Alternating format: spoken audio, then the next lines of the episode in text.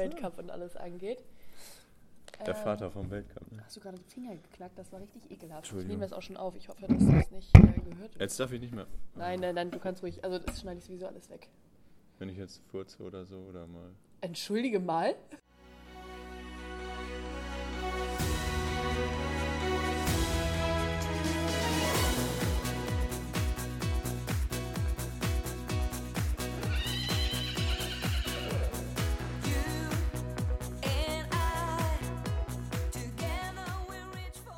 Herzlich willkommen zu unserem Podcast Zwei mehr, bisschen Fuß. Der Podcast, der hinter die Reitsportkulissen hört. Präsentiert von Ongard Marketing und Nicole Clement.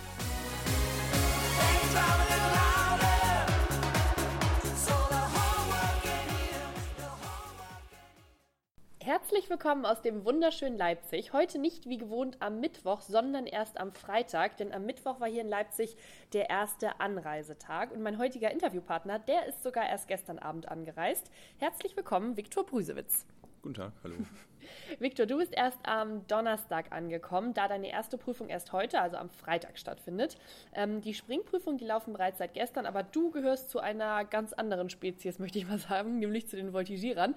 Äh, und an der Stelle sage ich auch gleich, ich bitte um Entschuldigung, ähm, weil mein ja, professionelles, genau, professionelles Fachwissen im Bereich Voltigieren ist, ich würde sagen, ausbaufähig. Ich würde es eher als armseliges Halbwissen bezeichnen.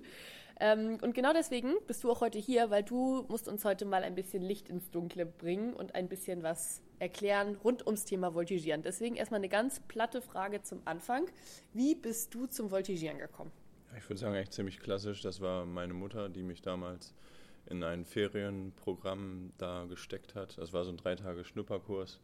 Die hat gesagt, irgendwie der Junge muss mal in die Luft. Und dann hat mich mein Vater danach im Verein einfach angemeldet. Der Junge muss mal an die Luft. In dem Alter, wie alt warst du da? Acht. Acht. Da ist vielleicht eher so Jungsport, Handball, Fußball, irgendwie was in die Richtung. War das auch mal was für dich? Also grundsätzlich finde ich, finde ich das interessant. Ähm, aber damals haben halt meine Eltern noch irgendwie so viel Einfluss auf mich gehabt, dass sie natürlich entschieden haben, wo ich jetzt hingehe und wo nicht. Und die haben mich halt zum Voltigieren geschickt. Meine Mutter fand von Anfang an Pferde interessant und dass es ein Teamsport ist, das Voltigieren ja eigentlich. Das fand sie gut, die Aspekte, und deswegen hat sie sich oder hat uns dahin geschickt. Alle uns, uns Kinder, Geschwister. Erzähl mal, alle uns Kinder, wer ist das? Ich habe zwei leibliche Geschwister, das ist einmal die Nora und der Tommy. Die sind auch beide zum Voltigieren gekommen. Und dann gibt es noch den Yannick, den zähle ich auch immer als Bruder dazu. Der ist zwar kein leiblicher Bruder, aber mit dem wohne ich schon so Ewigkeiten zusammen, dass er, der steht noch über dem besten Freund sozusagen. Okay, und du bist der Älteste aus der ganzen Truppe oder? Das geheim. Das geheim, alles klar. Ich bin auf jeden Fall der Chef. Du bist auf jeden Fall der Chef. Das merken wir uns, das unterstreichen wir an der Stelle. Hier in Leipzig findet ja in diesem Jahr anders als in den letzten Jahren kein ähm, Weltcup im Voltigieren statt.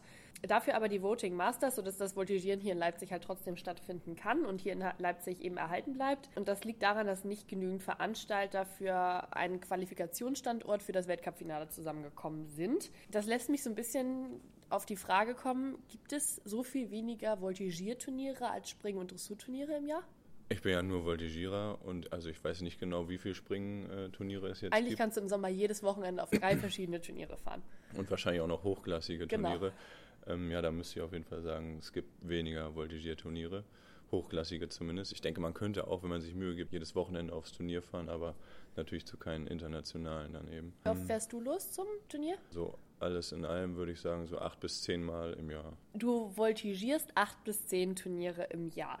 Springreiter, die sind vielleicht jedes Wochenende unterwegs und wie ich eben gesagt habe, die können sich ihre Turniere dann ganz oft auch noch aussuchen. Und die meisten machen das professionell und verdienen ihren Lebensunterhalt damit, zum Beispiel auch mit dem Pferdehandel.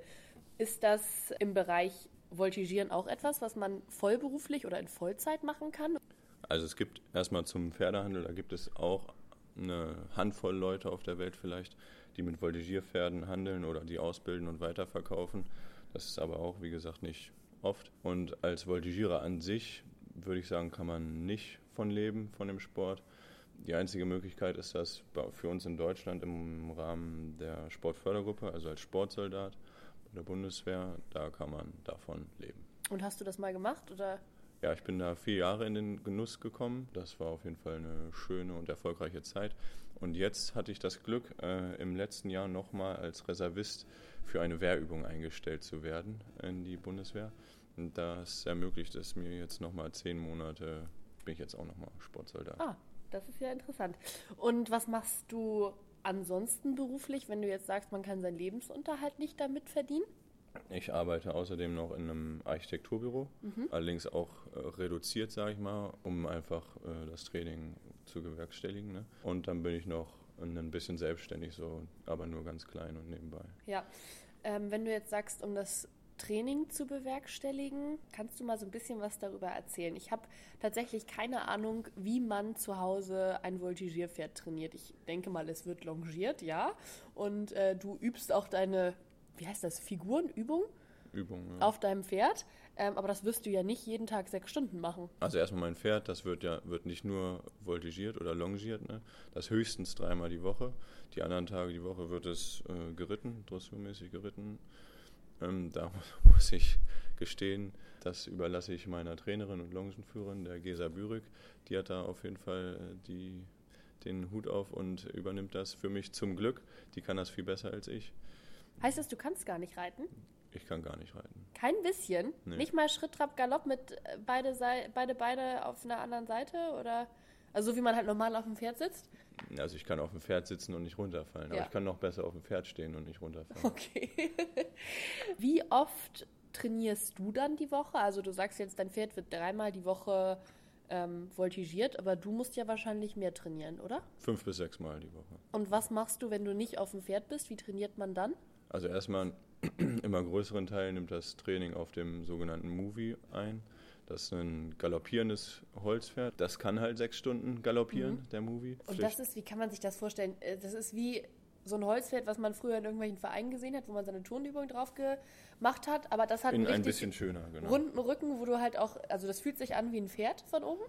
Ähm, ja, die neueste Version ist jetzt mit Horse Shape, also mit so einer mit Gruppe und, und Widerriss und so weiter. Also den, auf dem ich noch trainiere, der ist noch in Tonnenform, also ja. noch einfach.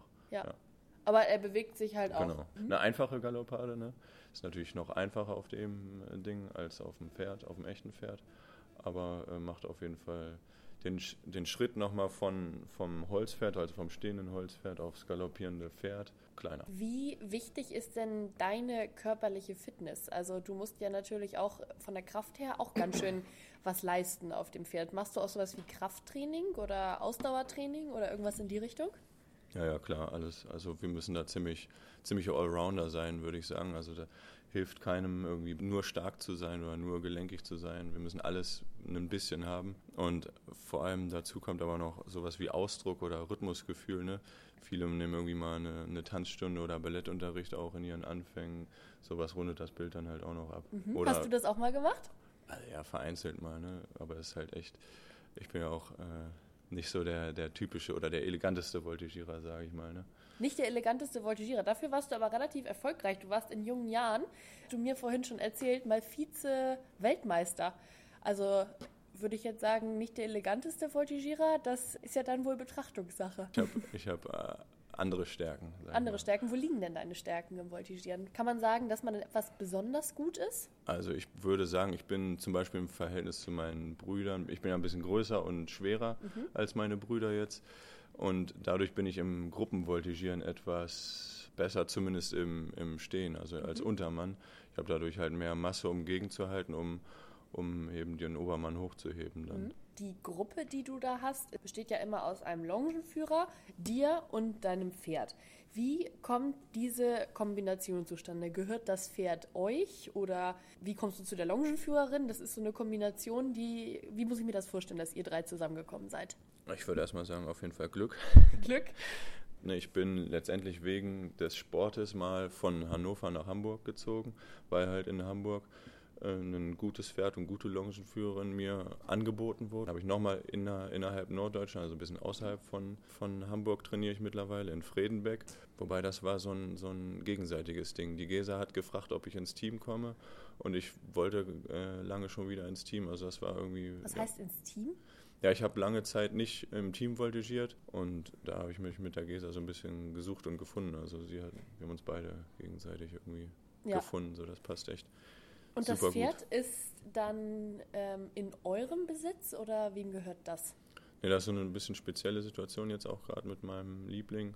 Wer ist denn mal, dein Liebling? Liebevoll der Professor, ähm, weil, er, also weil er so schlau ist. Ich glaube, der kann besser lesen und schreiben als ich. Wobei schreiben fällt ihm schwer, weil er keinen Daumen hat. Aber wie der, heißt er denn richtig? Weil, weil, er so intelligent ist, heißt, nennen wir ihn halt immer Professor. Eigentlich heißt er Skywalker. Ah, okay. Und, und mit dem Pferd ist die Kombination wie zustande gekommen? Ich habe einfach mit ähm, eine Finanzierung mir überlegt und auf die Beine gestellt. Und dann bin ich mit Gesa losgefahren, die ist dann auch so toll und sagt, komm, machen wir Nägel mit Köpfen. Und dann war das eine Sache von zwei Wochen oder sowas und dann war das über dem Tisch. Und dass das jetzt so gut gelaufen ist, das haben den Professor haben wir auch erst letztes Jahr, also 2018, ja, 18, also vorletztes Jahr im November gekauft. Und dass es so gut letztes Jahr schon lief, das war wirklich überdurchschnittlich und bin ich super, super glücklich drüber, dass er schon sich so extrem gut entwickelt hat. Also habt ihr, äh, du und die Gesa, ihr seid dann rumgefahren und habt nach einem Pferd gesucht, was ihr kaufen könnt. Auf was achtet man da bei einem Voltigierpferd? Also ich kann mir vorstellen, es ist wahrscheinlich ein guter Galopp. Genau, das ist natürlich das Wichtigste, dass er vernünftig galoppiert oder gut galoppiert, vor allem gleichmäßig galoppieren kann. Nicht so die aufwendigste Galoppade hat, ist oftmals oder finden die meisten Voltigierer äh, leichter zu voltigieren. Und dann vor allem natürlich auch noch, dass er nicht so sehr schreckhaft ist. Ja. Also wenn also probieren wir natürlich auf. Ich setze mich auf den Rücken, knie mich hin, rutsche ein bisschen nach hinten, winke ein bisschen mit den Armen, so vorsichtig am Anfang natürlich. Und das, wenn die da schon äh, gleich, was weiß ich, anfangen zu steigen oder, oder. Dann ist es nicht das Richtige. Genau. Bedeutet, ihr habt das Pferd gekauft, ohne dass es ein ausgebildetes Voltigierpferd war? Ja. Hast du das Pferd dann selber zu dem gemacht, was es jetzt heute ist? Ja, und Gesa natürlich. Genau, und die Gesa. Ihr habt dann angefangen, das Pferd auszubilden und wie lange dauert es dann, bis ein Pferd dasteht, wo es jetzt ist? Weil du hast gerade gesagt, du fängst an, rutscht ein bisschen auf dem Rücken hinterher und machst die Arme vielleicht mal äh, zur Seite. Aber das dauert wahrscheinlich auch seine Zeit. Viele Pferde laufen erst adäquat auf dem Wettkampf nach zwei Jahren. Und bei uns ging das halt eigentlich viel zu schnell. Wir waren schon im, wir haben wie gesagt, im November gekauft und im wann war das Weltcup-Finale letztes Jahr im April, Ostern, genau. Mhm. Ähm, da, das war unser erstes Turnier in, in Frankreich. Wir wussten auch nicht vorher so richtig, wie es läuft, aber wir haben es probiert, war mutig von uns und der hat sich, der hat das so alles angeboten und so gut mitgemacht. Ich habe natürlich mein Programm da entsprechend ein, drauf eingestellt. Oh, kleiner kleiner Telefonanruf. Das macht nichts. Wie haben wir denn? Wenn du möchtest, kannst du auch gerne rangehen. Das ist kein Problem. Grüße Witz. Hallo, hier ist der Viktor. Super, das ist ja traumhaft. Gut, haben wir auch den äh, Anruf jetzt hier im Podcast drin. Und worüber haben wir eben gerade als letztes geredet? Ja, du bist ja die Pro, der Profi. Wir haben als letztes geredet über dein Pferd, was wir, äh, was ihr ausbildet. Ja. Genau. Und darüber erzählt. Ah, Weltcup-Finale. Ach genau, das. Start, starte nochmal beim Weltcup-Finale los. Also wir haben ihn, wie gesagt, erst im November gekauft und im April an Ostern waren wir dann schon auf dem ersten Turnier, sogar erstes großes Turnier. Das war ähm, viel Glück, dass das so gut geklappt hat tatsächlich da. Und ich habe meine Programm Programme natürlich auch entsprechend so ein bisschen angepasst auf das Pferdchen, also nicht die schwierigsten Sachen für ihn gleich gemacht. Ja, aber das hat super geklappt, super funktioniert. Ich bin da mittlerweile, kann ich sagen, auch schon relativ erfahren. Also auch ist nicht das erste Pferd, was ich ausgebildet habe ne, und auch nicht das erste neue Pferd, was ich vorstellen durfte äh, auf dem Turnier. Also von daher wussten wir, die Gesa und ich schon, was wir, was wir machen. Mhm. Wir haben ja auch im nächsten Jahr, nee, im übernächsten Jahr 2022 haben wir alle vier Weltcup-Disziplinen hier in Leipzig vereint. Steht das schon fest? Es steht fest. Ich habe davon gehört, mhm. dass äh, sich beworben wurde, aber genau. das ist ja cool, dass das klappt. Es hat sich jetzt gerade vor, ich glaube, zwei Monaten entschieden, dass das Weltcup-Finale 2022 in Leipzig ausgetragen wird. Oh, da muss ich ja auch noch voltigieren, da muss ich noch ein bisschen länger voltigieren. In allen vier Disziplinen zusammen. Ja, fett. Richtig gut. Was heißt, du willst noch länger voltigieren? Hast du, hast du Pläne, irgendwann mal aufzuhören? Wie lange macht man das mit dem Voltigieren? Ja, ich bin auf jeden Fall mittlerweile gleich zum ganz alten Schlag dazu. Ich war sogar schon damals, 2011 war das, beim aller, allerersten Weltcup-Finale damals dabei, hier in Leipzig. Das war das erste Weltcup-Finale im Voltigieren überhaupt. Ähm, von daher, ich werde jetzt, am Sonntag werde ich 30. Ich bin äh, schon wahrscheinlich der älteste aktive Voltigierer bald. Guck mal, was ich dir hier rausgelockt habe. Am Anfang ja. hast du gesagt, das ist ein Geheimnis und jetzt habe ich dich soweit. also mit 30 ist man tatsächlich Kannst schon einer der älteren. vielleicht. Auf keinen Fall. Mit 30 ist man also schon ein älterer Voltigierer? Ja, auf jeden Fall, ja. Könntest du dir vorstellen, sonst noch irgendwas mit Pferden zu machen, auch wenn du das Voltigieren mal aufgeben solltest? Irgendwann kann ich mir vorstellen, auch mal zu longieren und als Trainer tätig zu werden. Ja. Mhm. Du hast eben gesagt, dass du für dein Pferd, den Professor, am Anfang die nicht ganz so schwierigen äh, Nummern gemacht hast, sage ich mal. Und das, was du da auf dem Pferd zeigst, wer plant und organisiert das? Machst du das alleine? Nee, alleine nicht, aber es ist natürlich zum Großteil meine Arbeit. Und dann natürlich die Gesa, die da ja, sagt, das ist gut oder das fliegt raus. Und äh, sowas wie Musik schneiden und so, habt ihr da professionelle Musikschneider für so eine Kür oder wie kann ich mir das vorstellen?